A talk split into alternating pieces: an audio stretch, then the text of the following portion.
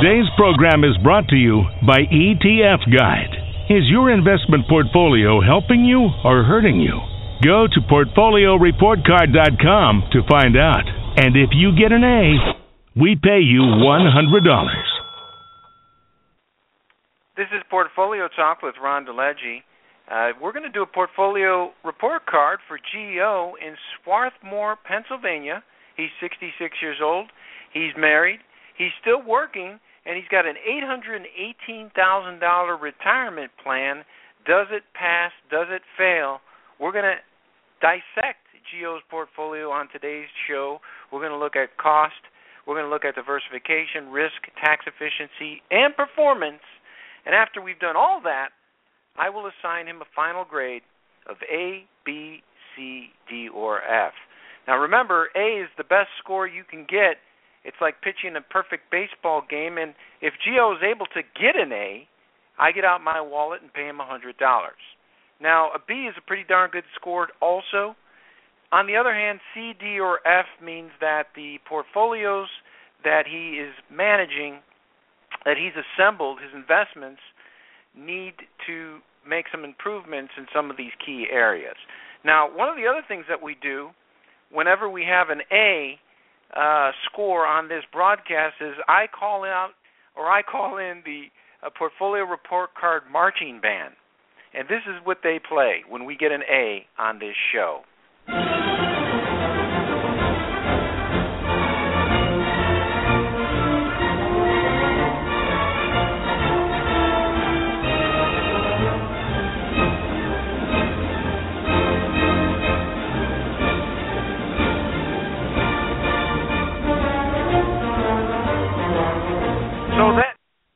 That's the music that the Portfolio Report Card Marching Band may play on today's show if Gio gets an A. So let's break it down for you. He is, as I mentioned, 66 years old. His wife is 57.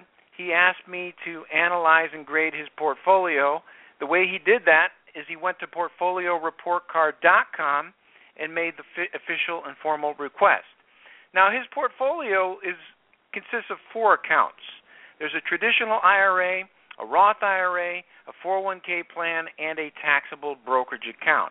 Now, the bulk of his money, this $818,000 nest egg, is in his 401k plan, where he's got around $370,000.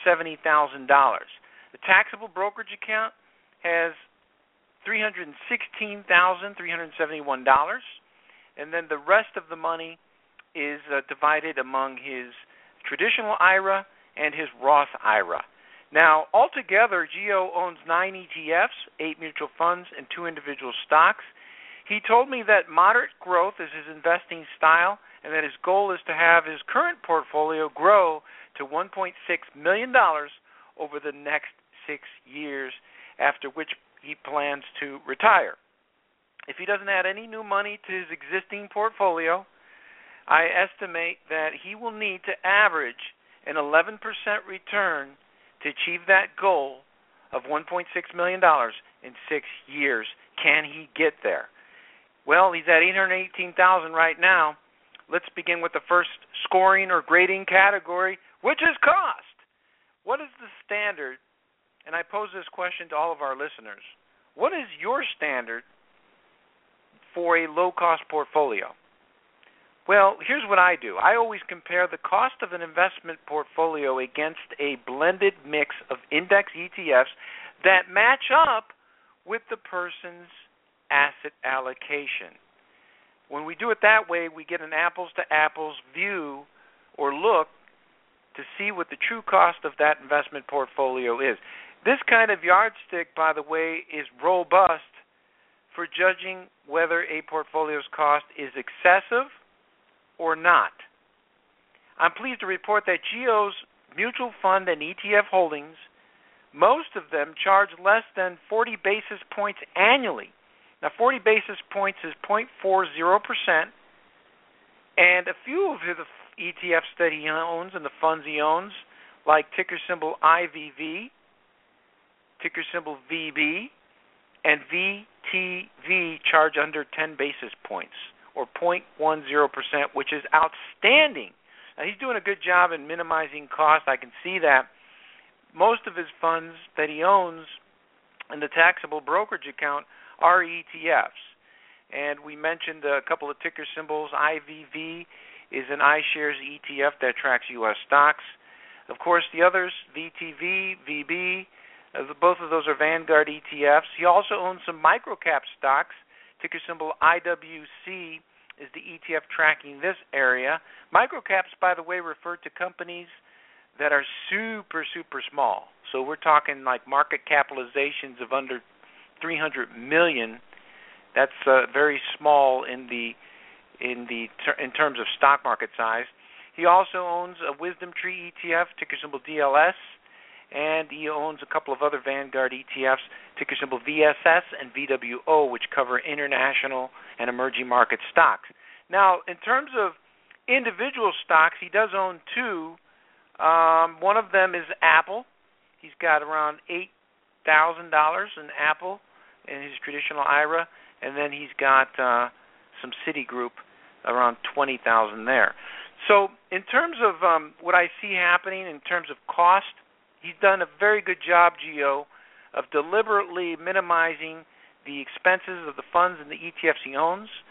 Also, his trading activity is part of this, because what I want to see is trading activity that is purposeful, that's deliberate, that's disciplined, and also that's limited, and he's doing that. His combined portfolios overall do an excellent job of containing investment costs. He's a model citizen in that department. Great job on the score for cost, Geo. Next up is diversification.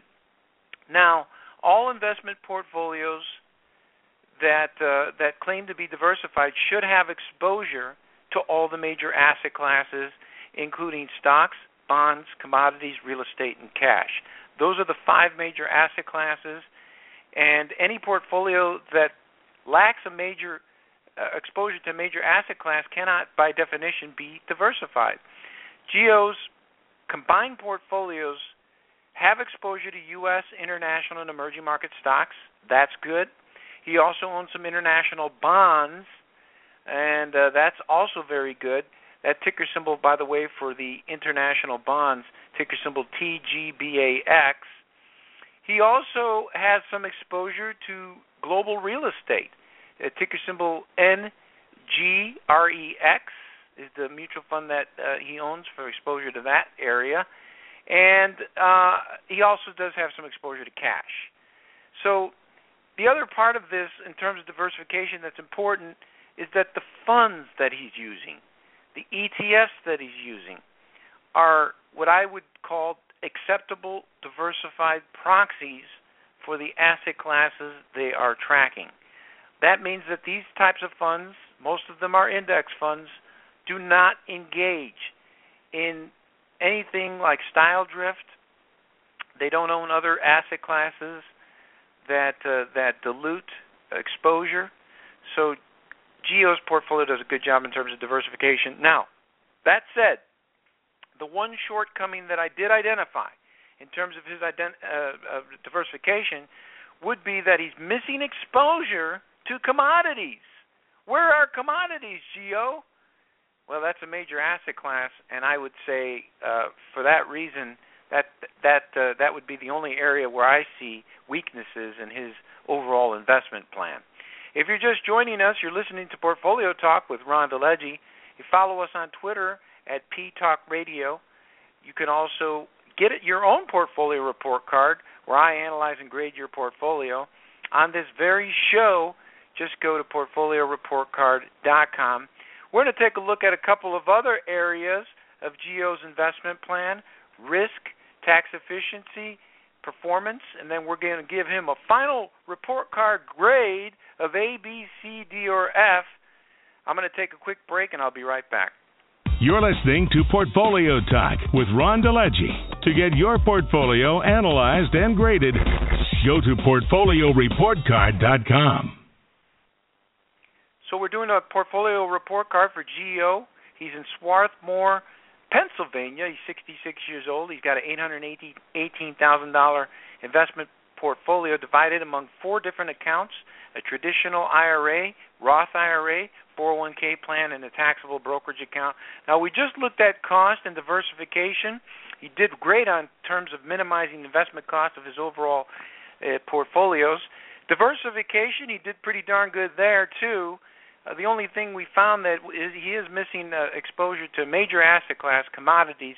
None of the mutual funds or ETFs he owns have exposure to that area. Now, next up is risk, and what I look for is portfolios that are compatible with a person's risk capacity or risk tolerance. That's number one. The other thing I look for is portfolios that are correctly aligned with a person's age. So that's very important because your age obviously is a factor. It's not just your level of risk tolerance, but it also should be a portfolio that is age appropriate. Now, Gio told me that his goal is to retire in 6 years. He wants to grow this $818,000 portfolio. He wants to have it in 6 years at $1.6 million so then he can begin to quit work and retire and enjoy his retirement. Now, his combined portfolio's overall asset mix is 29% exposure to U.S. stocks, 29% exposure to international and emerging market stocks, 39% exposure to bonds and cash, and then he's got 3% exposure to two individual stocks, which is Apple and then Citigroup. Now, Gio's overall asset mix corresponds very well to his description of himself. He described himself as a moderate investor, which is somewhere between conservative and aggressive, and also his age. He's 66 years old, and his portfolio's risk is very much in line with his age. So pretty good job in terms of making sure the risk of his portfolio is compatible with who he is as an investor. Good job on that, Gio. Next up is tax efficiency. All well-built investment portfolios deliberately minimize the negative impact of taxes. And how do they do that? Well, by positioning money in tax-efficient vehicles like low-cost and tax-efficient ETFs. That's an easy way to have a tax-efficient investment portfolio. The other way to have a tax-efficient portfolio that purposely minimizes the negative impact of taxes is to have smart asset location. What do I mean by that? Well, putting tax-inefficient assets like bonds and real estate investment trusts, having those types of assets that generate most of their returns from income, having them deliberately parked in tax-deferred accounts like an IRA or 401k plan or traditional or Roth, either one. These are the things that a smart asset location is all about. And your stock funds, which are for the most part pretty tax-efficient, can be kept in your taxable accounts. So this is called smart asset location. Gio's portfolios, when we looked at them, I looked at them on a combined basis. He has done a great job at reducing the threat of taxes. You'll notice his taxable brokerage account, that's where most of his tax-efficient ETFs are being held. And all of them, by the way, are in stocks, and that's outstanding. Then he has his 401k plan, which is a tax-deferred retirement account. He's holding his bonds and his REITs in the 401k plan. Great job, Gio, in purposely minimizing taxes and having these tax-inefficient assets in his 401k plan, and then, of course, having the more tax-efficient index ETFs that invest in stocks in the taxable account. He also has not done anything to tamper with his the tax efficiency of his 401k plan. He hasn't taken any premature distributions. Well, he's 66, so he doesn't have to worry about that. But he also has not done any loans or anything on his 401k plan, anything that would undermine the tax benefits of that plan. So overall, a great job on tax efficiency. The last category for Gio's portfolio is performance. And the correct standard of performance is never distorted peer group comparisons, which are quite common in the mutual fund industry, but what we use as a performance standard is how your portfolio does relative to a blended mix of passive index ETFs that correspond to your asset mix. See, that is the right and robust way to analyze the performance of your portfolio, and that's exactly what I do with Ron DeLegge's Portfolio Report Card. Gio's one-year performance gain for his combined portfolios was 13.7%. So that's a $74,000, $626 gain over the past year. How did it do, or how does it look or compare versus our blended passive benchmark, which basically replicates the same asset mix? Well, our benchmark over the same time frame gained 5.18%. Translation, Geo outperformed our benchmark by a whopping 8.52%. Outstanding. Well done, Geo. And Geo's final portfolio report card is a B. That's a great score, and the risk level of his portfolio is compatible with his age, his goals, his risk capacity. Also, you'll note his portfolio graded very well at minimizing investment costs. It's a tax-efficient portfolio. It's a diversified portfolio. And furthermore, his one-year performance beat our blended benchmark. And what does that mean? Well, your performance, as I always say, will either confirm or deny whether your investment plan is the right one. If your performance is lackluster compared to a blended index that matches your asset mix, well, that's problematic, isn't it? On the other hand, if your performance matches or exceeds that benchmark, well, then that means that you're doing a lot of things right. And the one shortcoming I would say, and this is probably the question I'm going to get from some of you, why didn't Geo's portfolio get an A? By missing exposure to a major asset class, in this case commodities, that was the only place where his portfolio came up short of perfect. Aside from that, if he's got exposure in this portfolio to commodities, I would say Geo's portfolio is a definite A. But that was the only shortcoming. And remember, getting an A is a very difficult thing to do. It's like pitching a perfect baseball game. It happens occasionally, but it doesn't happen often. And to get an A, you need a perfectly designed portfolio. And Geo came close.